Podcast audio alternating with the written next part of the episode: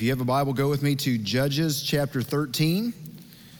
Judges chapter 13 and verse 1. We'll be there in just a second. Tonight we're going to look at the life of Samson. And um, it's uh, ironic because one of the first, I think it was within the first three or four messages that I preached uh, as the interim pastor here, was a sermon on the life of Samson. And tonight is the second to last message uh, that I will preach as uh, interim pastor here. And so next week will be uh, my last sermon as your interim pastor. Excited for you as you get ready to call a new uh, senior pastor uh, to the church. And so continuing to pray for you and excited for what God has for you in the future. we'll be here in Judges 13, verse 1, looking at the life of Samson in just a second. this, this last week, I had a chance to um, teach pastors who are uh, senior pastors and, and, teach them in the uh, subject of preaching Christ from the whole Bible. And, and I, I, love getting a chance to hang out with pastors and, and hearing the stories of what God is doing in and through them at their church and uh, hearing stories of, of um, amazing stories of people, uh, couples, and families who are leaving their job here in the United States and leaving their homes here in the United States and going as missionaries uh, to the unreached places of the world. It's an incredible thing to be able to hear about people who are going to tell folks about Jesus who've never heard about Jesus before. And so I love hearing those kinds of stories. But also, as a pastor and as a minister, I hear stories about Christians that make me cringe. Uh, a couple of weeks ago, my wife and I were having dinner with some friends of ours. There are a couple uh, that's a friends of our uh, friends of ours who own and operate a uh, home construction business. And when we were having dinner with them, they told us, uh, they said, We're now three for three.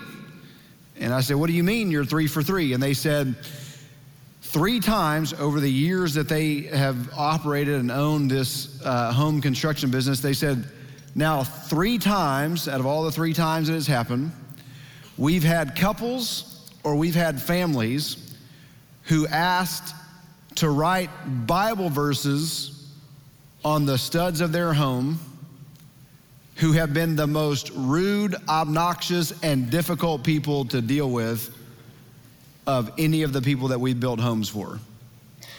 And so the people that have asked to write Bible verses on the studs of their homes have cussed them out, have been the most uh, rude to them when there's one day off of the deadline and have been the most merciless when it comes to interacting and dealing with them. And these are people who, uh, these are people, some of them who would be famous Christians that would go on TV and, and, and uh, win an athletic uh, event and give glory and praise to their Savior but in their interaction with these, uh, these contractors would be uh, rude and obnoxious. And so, one of the things that um, is unfortunately true is that Christian people, those who claim the name of Jesus, are capable of incredible good and are also capable of incredible evil and wickedness and hypocrisy. And this is true about Christian people.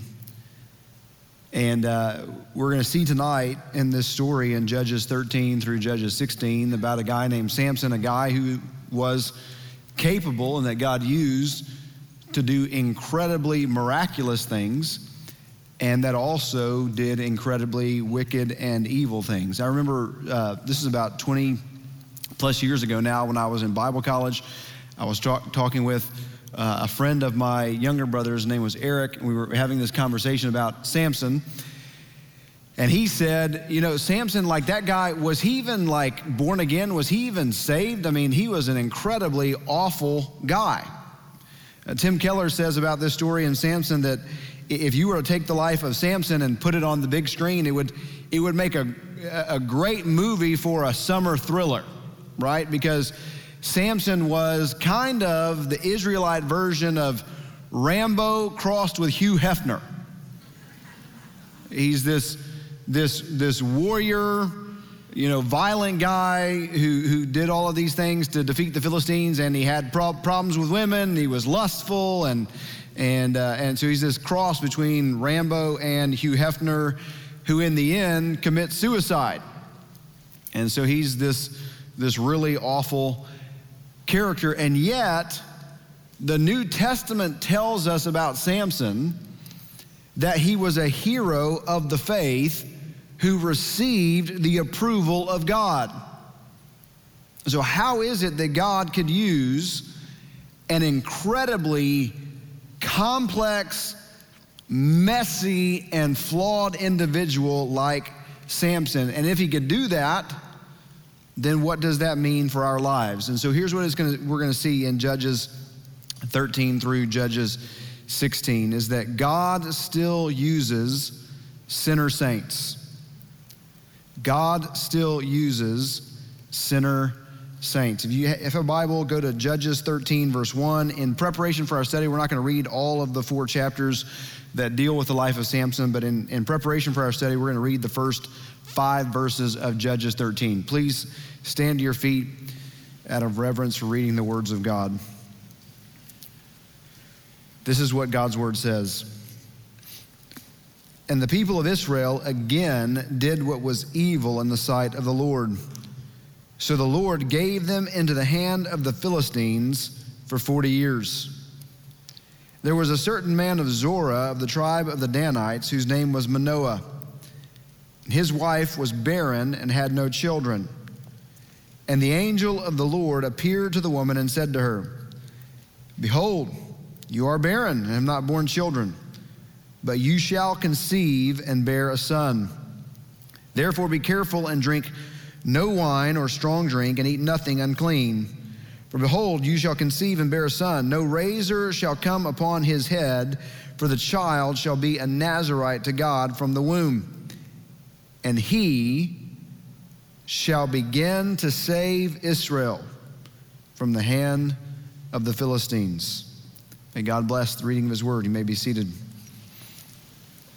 So, just to remind you, this is the, the final judge in the book of Judges. And just to remind you of the, the pattern that we've seen throughout the book of Judges, you see on the screen uh, this cycle that the people of Israel sin by committing idolatry. God judges them by enslaving them to a foreign power. Here, the Philistines, and, he, and this time it's for 40 years, which is the longest enslavement that they have uh, in the book of Judges. Then, in the cycle, typically, as we've seen throughout the book of Judges, the people of God repent or cry out to God for deliverance. And so he raises up for them a judge who saves them, and they follow the Lord as long as that judge is alive, and then they go back into the cycle again. But this is the last judge in the cycle, and this time, what's unique here in this story is that the people of Israel do not cry out at all. They don't repent, they don't confess, they don't cry out at all for salvation this time, but God is still merciful to his people. Now, this may raise some questions for you, and what we're going to do tonight, since this is the last judge in the book of Judges, we'll have a time of question and answer at the end of the service, and there'll be, I think, there'll be a number on the screen where you can uh, text your questions in, and we'll try to answer whatever questions you have uh, that have come up or that will come up tonight about the book of Judges. But it's it's incredibly uh, unique that the people of Israel aren't even confessing their sin at this point, and yet God still raises up for them a Savior, and God uses a saint, according to the book of Hebrews, named Samson, to rescue the people of Israel. Now, as we just read, there's a guy there in the tribe of Dan named Manoah, and his wife is barren. She's not able to have any children. And this is not just a personal crisis, although it is a personal crisis. If uh, a lady who's married, who wants to have children and wants to start a family, is not able to, that's a source of incredible pain and hurt in her life. But in the Old Testament, for a lady not to be able to have children is not just a personal crisis, it is a cosmic crisis Because the Bible says in Genesis chapter 3 that it is the offspring of the woman who is going to crush the head of the serpent. And so to not be able to have children in the Old Testament is to not be able to, to contribute to that promise of a, a, a child that will be born that will bring an end to death, that will bring an end to the curse of sin. And yet, even though this, this lady cannot have children, an angel comes to her and reveals to her that she is going to have a miraculous birth, and the child, the, the son that she gives birth to, is going to begin to save uh, the people of Israel from their enemies. Does that sound familiar at all? You know, an angel that comes to a lady that can't have children and, and says, You're going to have a child, and he's going to be a savior. So that's what we just read here in Judges chapter 13. And the angel says to this, this woman that your child is going to be specially set apart by God, to be used by God. And, and it's very similar. The, the, the, uh, the nation of Israel itself, what we're going to see about Samson is that Samson's life, in many ways, mirrors the life of the nation of Israel. The nation of Israel had been, been called out from all the other nations, had been set aside from all the other nations as the special people of God that God was going to use in the world. And so Samson is now going to be set apart, specially to be used by God in the world. And Samson is going to specifically be uh, called to be a Nazarite, all right, as we just, we just read. And a Nazarite, there were three uh, different stipulations for a Nazarite, somebody who was specially set apart for God for this uh, special assignment. The Nazarite was not supposed to consume any grapes. Okay, it's not just you read back in the book of Numbers. It's not just not consuming fermented grapes, but not consume any grapes whatsoever. Okay, a, a Nazarite was not supposed to touch any dead body and a Nazarite was not supposed to ever get a haircut. Okay, and so Samson, no grapes, no corpses, no haircuts.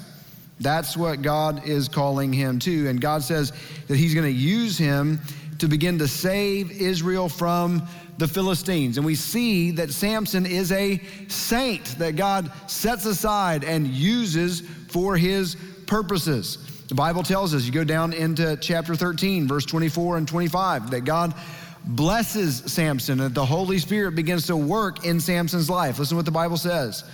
And the woman bore a son and called his name Samson. And the young man grew, and the Lord blessed him. And the Spirit of the Lord began to stir him in Mahaneh Dan between Zorah and Eshtaol. And so he's blessed by God, and the Holy Spirit begins to work in his life. And in fact, four times in this story about Samson, we are told how the Holy Spirit works in the life of Samson. In our lives as believers, the Holy Spirit works in our life. One of the ways the Holy Spirit works in our life is to engage in spiritual warfare against principalities and powers. The Holy Spirit engages in Samson's life to engage in warfare. And we see that the strength of Samson, I said this to you a, couple of years ago when I preached uh, on the life of Samson, that all the, one of my disappointments as an Old Testament guy is that all of the, the movies that depict Samson, you know, get this bodybuilder, you know, ripped muscle guy to, to portray Samson. And the Bible tells us it's not about his muscles and it's not about his physical strength. It's about the Spirit of God working in his life. So if, if I were a producer in Hollywood and I were producing for Netflix a, a show or a series about Samson, like I'd have a, a shrimpy guy, like Tom Cruise, you know. That's who that's who'd be Samson, and we'd see that it's, it's, it's about God working in his life and not about his muscles. And so it's the Holy Spirit. When we are told in the text four different times that the Holy Spirit begins to work in Samson's life and to stir in Samson's life, that means the Philistines are in trouble when that happens. When the, when the Spirit comes upon Samson and a lion attacks him, he rips that lion to shreds with his bare hands without any weapons. When the Spirit comes on Samson, he defeats and kills 30 Philistines. When Samson is betrayed by his own people, the tribe of Judah betray Samson and they they, they tie him up and they hand him over to the Philistines. The Spirit comes on Samson and he rips out of his uh, chains and he takes a donkey's jawbone and kills a thousand Philistines by the power of the Spirit. And think about that. What would it be like? Like, um, I've had this opportunity in my life um, because of my, uh, my dad and, and other people where I've been in a context where I've had to greet a thousand people. And when that happens, guess what? I'm exhausted. Like, have you ever said hello to a thousand people in a row? It's exhausting. Now, imagine taking a jawbone and killing a thousand people in a row. How exhausting do you think that would be? And the Bible tells us in Judges 15 that after Samson does that, that he is exhausted and he is worn out. And guess what? God provides for his needs. And listen out specifically how God provides for his needs. Judges 15, verses 18 and following. And he was very thirsty. That's an understatement. And he called upon the Lord and he said, You have granted this great salvation by the hand of your servant. Shall I now die of thirst and fall into the hands of the uncircumcised? And God split open the hollow place that is at Lehi, and water came out from it. And when he drank, his spirit returned and he revived. Therefore, the name of it was called En Hakkore. It is at Lehi to this day, and he judged Israel in the days of the Philistines 20 years. And so, God, just like He did with the people of Israel, water out of the rock to sustain them in the wilderness. Now, water out of the rock to sustain Samson and to provide for his needs. And so, Samson is a saint that is used by God and blessed by God. But while Samson is a saint who is used by God and blessed by God, I mean, listen, here's the thing about the story of Samson that Samson is the only Israelite who's fighting against the enemies of the people of Israel. He's the only Israelite who's fighting against the Philistines and opposing them. All of the people of Israel have compromised. It's, it's not just that they, uh, you know, are, are passively accepting the rule of the Philistines in their life. They are, they are actively compromising with the Philistines. In fact, again, the people of Judah have handed over their Savior, handed over their champion to the people of uh, the Philistines. But just like the people of Israel are compromising with the Philistines, we start to see that their Savior, Samson, acts just like them. We start to see flaws in Samson where he acts just like the other Israelites. Go to chapter 14 and verse 3. We see uh, the first specific case of this. Judges 14, verse 3. But his father and his mother said to him, Is there not a woman among the daughters of your relatives or among all our people that you must go to take a wife from the uncircumcised Philistines? But Samson said to his father, Get her for me, for she is right in my eyes. Samson meets a Philistine girl and likes her and wants to marry her. And we start to see these flaws in Samson. He wants to marry a non Israelite. Now, let me just be clear about what's going on here and why this is wrong. Samson wanting to marry a Philistine girl is wrong because of her religion, not because of her race. Okay? And I don't mean to be unkind, and, and uh, I've only got two weeks left, so I can be as forceful as I want to be. People who say you need to stick to your own kind when they talk about marriage and they talk about race are sinful and evil and wicked and need to shut their mouths. The issue in the Bible when God says to marry your own kind is not about race, it's about whether or not that person has faith in the Lord. And so the issue here for Samson is not that he wants to marry someone from a different people group, it's that he's marrying an idolater.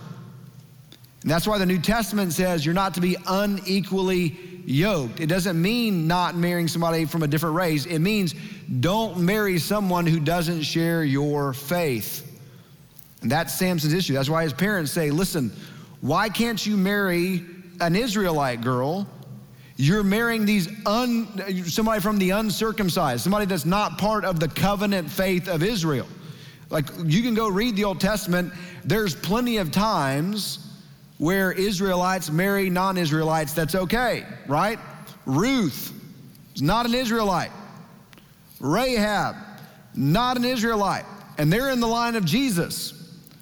The issue is do they share your faith? And the issue here is the reason why Samson wants to marry her. He says to his mother and father, Get her for me, for she is right in my eyes. Now, eyes are really important in the book of Judges.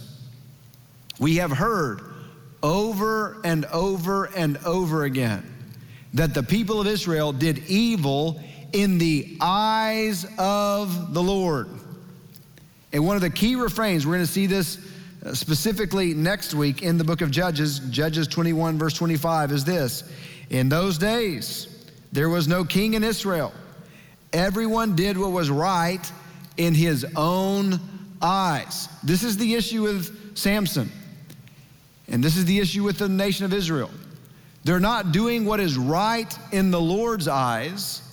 They are doing what is right in their own eyes. They're saying, I'm going to do things my way. I'm not going to do things God's way.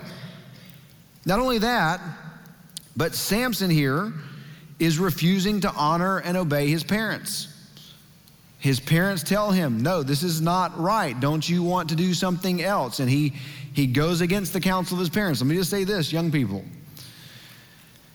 Those of you who are young and those of you who are going to, to grow up and get married in the next few years or decade, or uh, you should, if your parents love you and if your parents love Jesus, then you should listen to them and receive their counsel when it comes to the people that you date and the people that you marry. You say, well, they don't understand and they're out of touch and whatever. And, and here's the thing no, no. Um, I've told you this before. I, I love the, the quote from Mark Twain who said, when I was a boy of 14, my old, my old man was so ignorant and dumb, I could, start, could hardly stand to have him around. And by the time I turned 21, I was uh, amazed by how much the old man had learned. Okay, and so that's one of the things you'll you'll figure out when you become an adult who has to you know pay your own bills and those kind of things. You'll you'll learn. Um, you know, my parents weren't as dumb as I thought they were.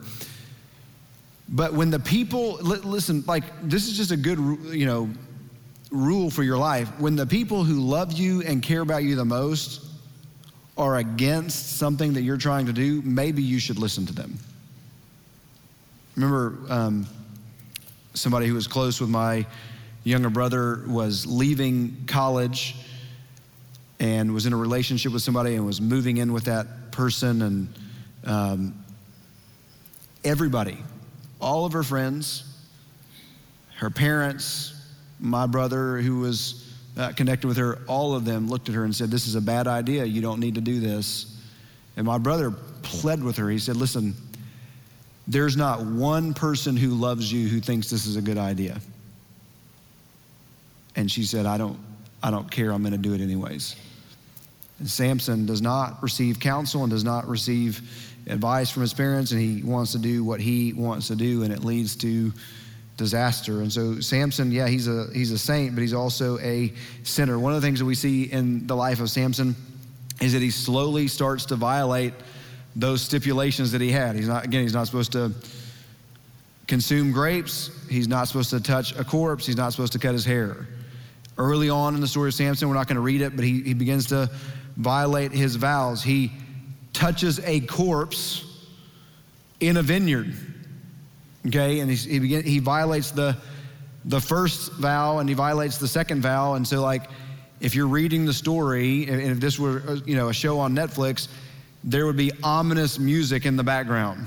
Like, hey, this is bad news. And if he violates the first two, what do you think is going to happen with the hair cutting thing? Think he's going to violate that as well?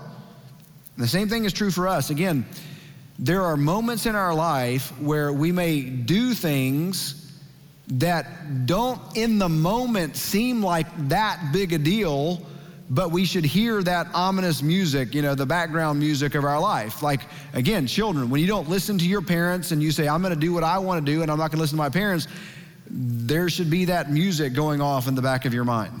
Like, maybe this isn't the greatest idea in the world. When you think to yourself, you know what?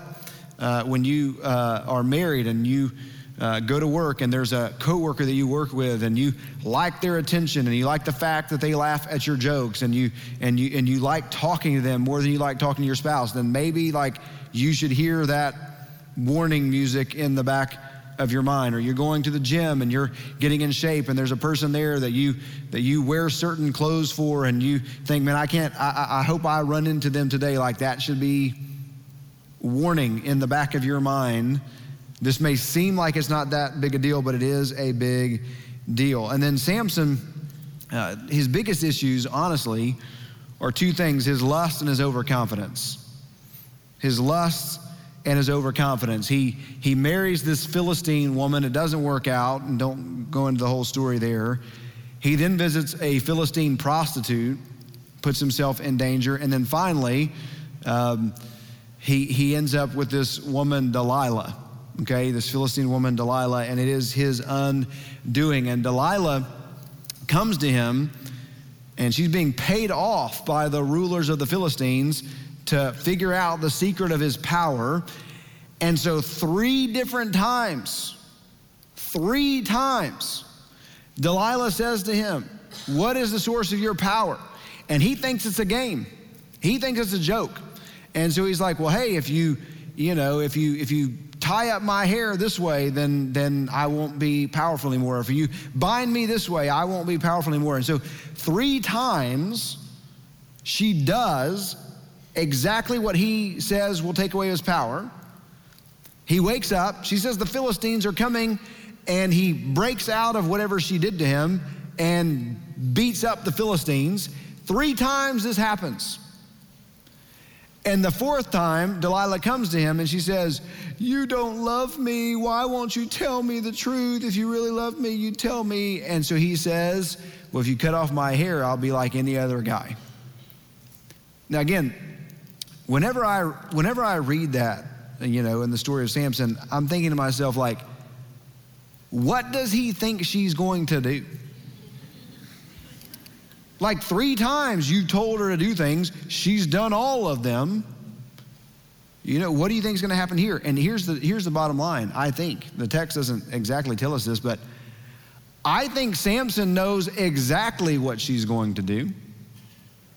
And Samson doesn't think that it's going to matter.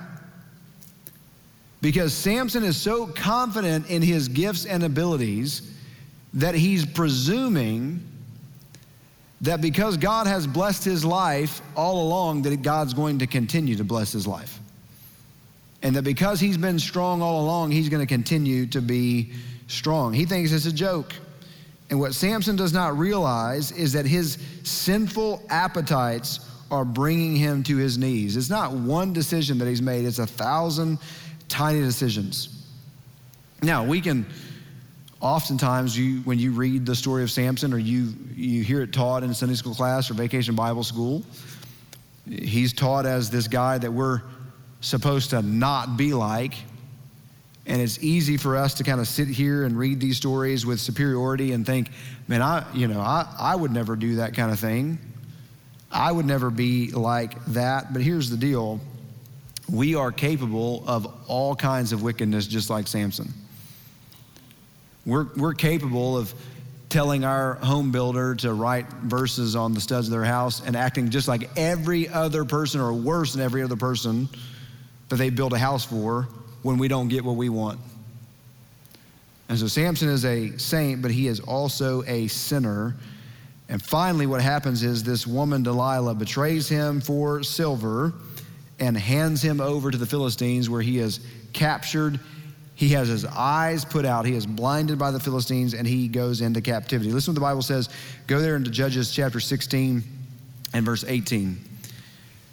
When Delilah saw that he had told her all his heart, she sent and called the lords of the Philistines, saying, Come up again, for he has told me all his heart. Then the lords of the Philistines came up to her and brought the money in their hands. She made him sleep on her knees, and she called a man and had him shave off the seven locks of his head. Then she began to torment him, and his strength left him, and she said, The Philistines are upon you, Samson. And he awoke from his sleep and said, I will go out as at other times and shake myself free. But he did not know that the Lord had left him. And the Philistines seized him and gouged out his eyes and brought him down to Gaza and bound him with bronze shackles. And he ground at the mill in the prison. God uses and God works through sinner saints, but your sin will cost you. And your sin will hurt you. And yet, the good news of the gospel is that the cost and the hurt and the pain is not the final story. Despite his wickedness, despite Samson's great sin, God still uses him to do what God wants him to do. God is gracious and can bring blessing in your life despite your sin and despite your errors. Let's see what happens at the end of the life of Samson. Go there in chapter 16 to verse 22, and we'll read down through the end of the chapter. But the hair of his head began to grow again after it had been shaved. Now, the lords of the Philistines gathered to offer a great sacrifice to Dagon, their God, and to rejoice. And they said, Our God has given Samson, our enemy, into our hand.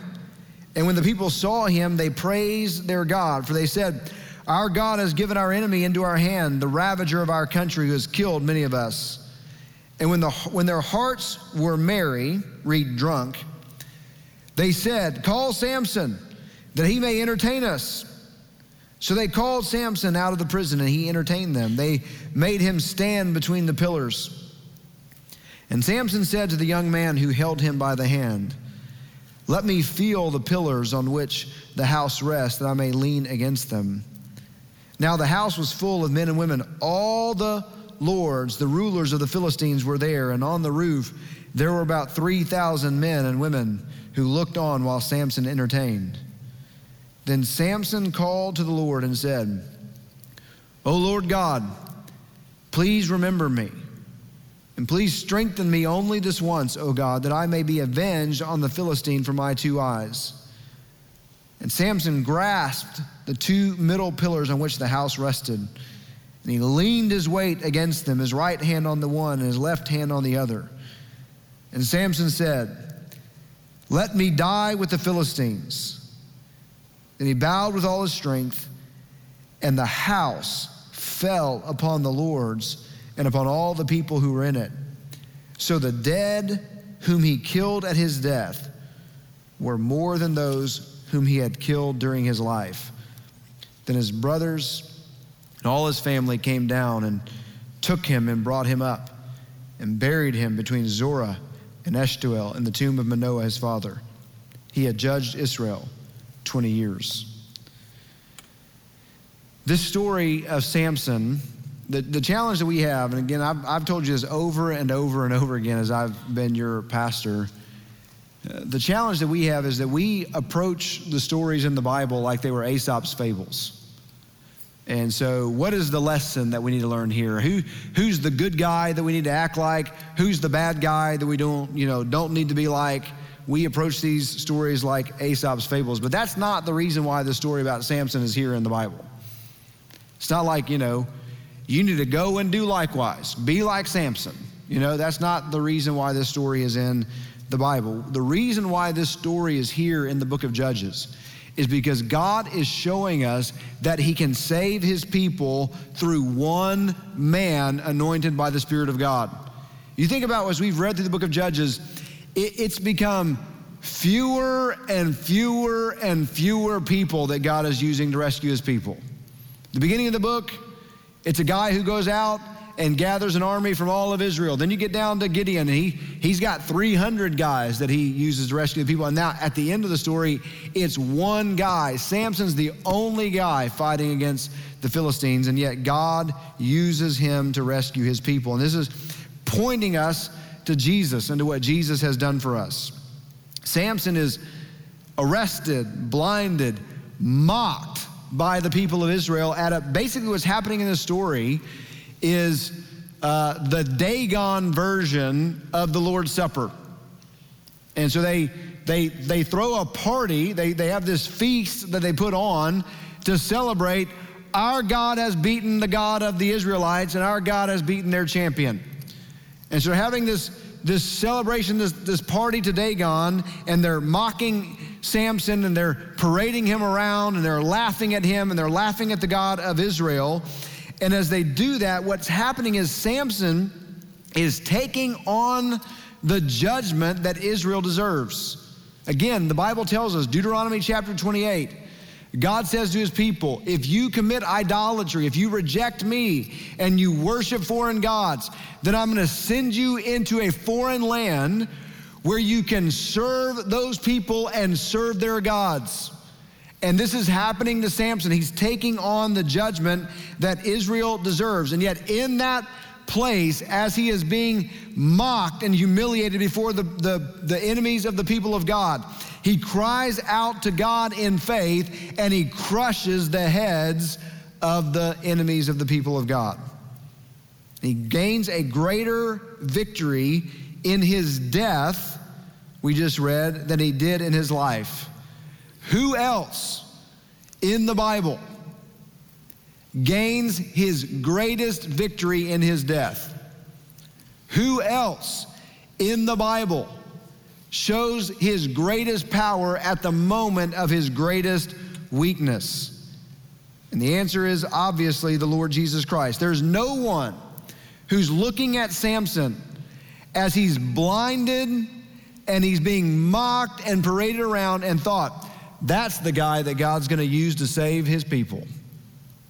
And there's no one who is looking on at Jesus naked on the cross, gasping in his dying breaths, and thinks that's the man that God's going to use to save the world.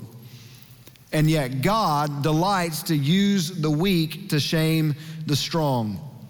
Samson looks like he's been abandoned by God, but God's strength is made perfect in Samson's weakness. And it's not an accident that the moment of his greatest humiliation is what God uses to gain his greatest victory. And this points us to Jesus. Think about Jesus.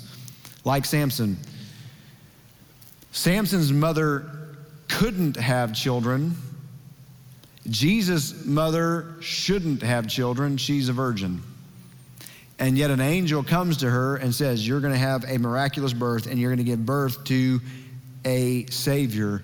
Just like Samson, Jesus is anointed by the Holy Spirit. Just like Samson, Jesus does battle with the enemy. He, he, he defeats the, the roaring lion that's trying to devour us. Just like Samson, Jesus is betrayed by his own and handed over to the Gentiles. Just like Jesus, he's betrayed by a close associate with a kiss for silver and handed over to the enemies. Like Samson, similar to Samson, Samson was blinded. Jesus, you read the New Testament, was blindfolded and mocked and paraded around and humiliated. And then in his weakness and suffering, with his arms outstretched, just like Samson on the cross, he gains his greatest victory and he crushes the head of the serpent. And Jesus dies, unlike Samson, not for his sins but for our sins, and he gains the greatest victory. Samson was no jihadist suicide bomber. Samson was a soldier who died, sacrificed himself to save others, and so was the Lord Jesus. Jesus says, No one takes my life, I lay it down, and I will take it back up again. But the book of Judges, this is the last judge in the book, it ends with a dead Savior. It ends with a dead judge, but the gospel does not. Jesus, three days later, opens his eyes, stands up, and walks out of the grave to give us victory over sin and death. Remember when I was talking to my friend Eric, and he said, You know, that guy Samson, was he even saved? And I, I honestly, which he probably didn't ask for, I just explained to my friend Eric when he asked me that everything that I just explained to you. So I, I shared with him how Jesus pointed to Christ, and he kind of sat there with his mouth dropped and like amazed that I would say that Samson points to Jesus and said, I can't believe what you're saying. But here's the, here's the bottom line about the story of Samson I can't believe that the Bible says about people like Samson and me that there is therefore now no condemnation for those who are in Christ Jesus. That despite our sin and despite our wickedness, we have been received and accepted by God Almighty. Here's what the Bible says about Samson Hebrews chapter 11. These, these verses are amazing. What more shall I say? For time would fail me to tell of Gideon, Barak, Samson, Jephthah, of David and Samuel and the prophets, who through faith conquered kingdoms, enforced justice, obtained promises, stopped the mouths of lions, quenched the power of fire, escaped the edge of the sword, were made strong out of weakness, became mighty in war, put foreign armies to flight. The Bible tells us no matter who you are, no matter what you have done, God can still save you, and God can still use you for His glory. Let me ask you to bow your heads and close your eyes. I'm going to pray. We're going to stand and sing and have a few minutes of response, and then we'll answer briefly whatever questions that you have.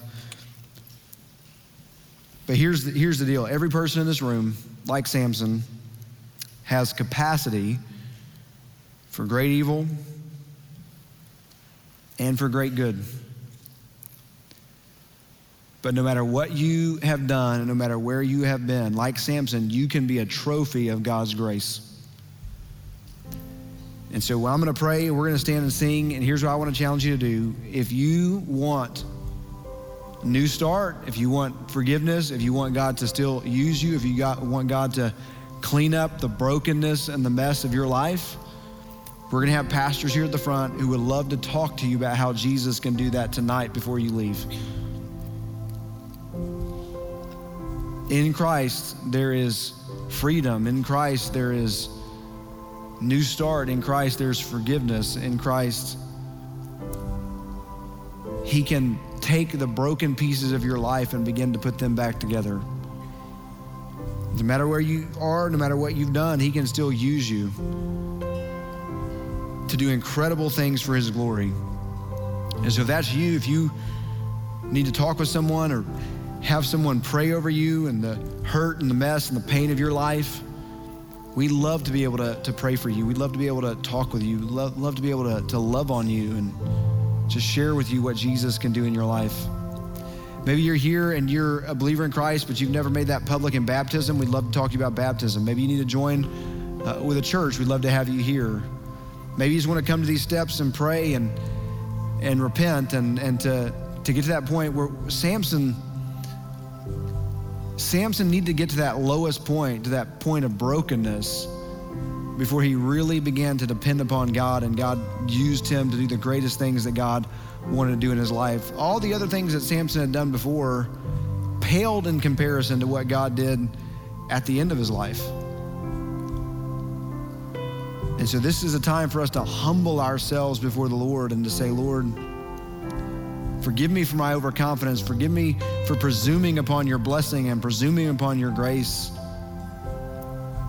I want to be broken. I want to be humble before you so that you can so that you can show your power and your greatness and your glory through me.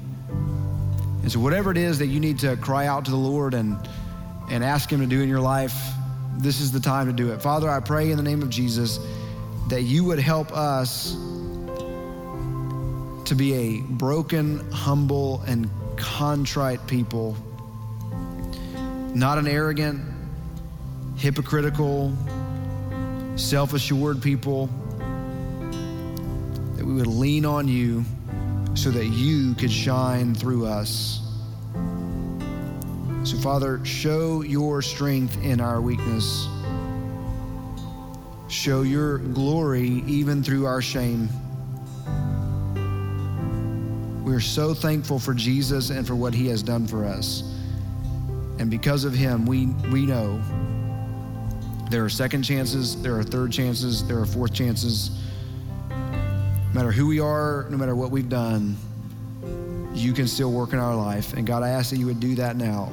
In Jesus' name, amen. Would you stand to your feet? We're going to sing. If you have a decision to make, you come right now while we sing.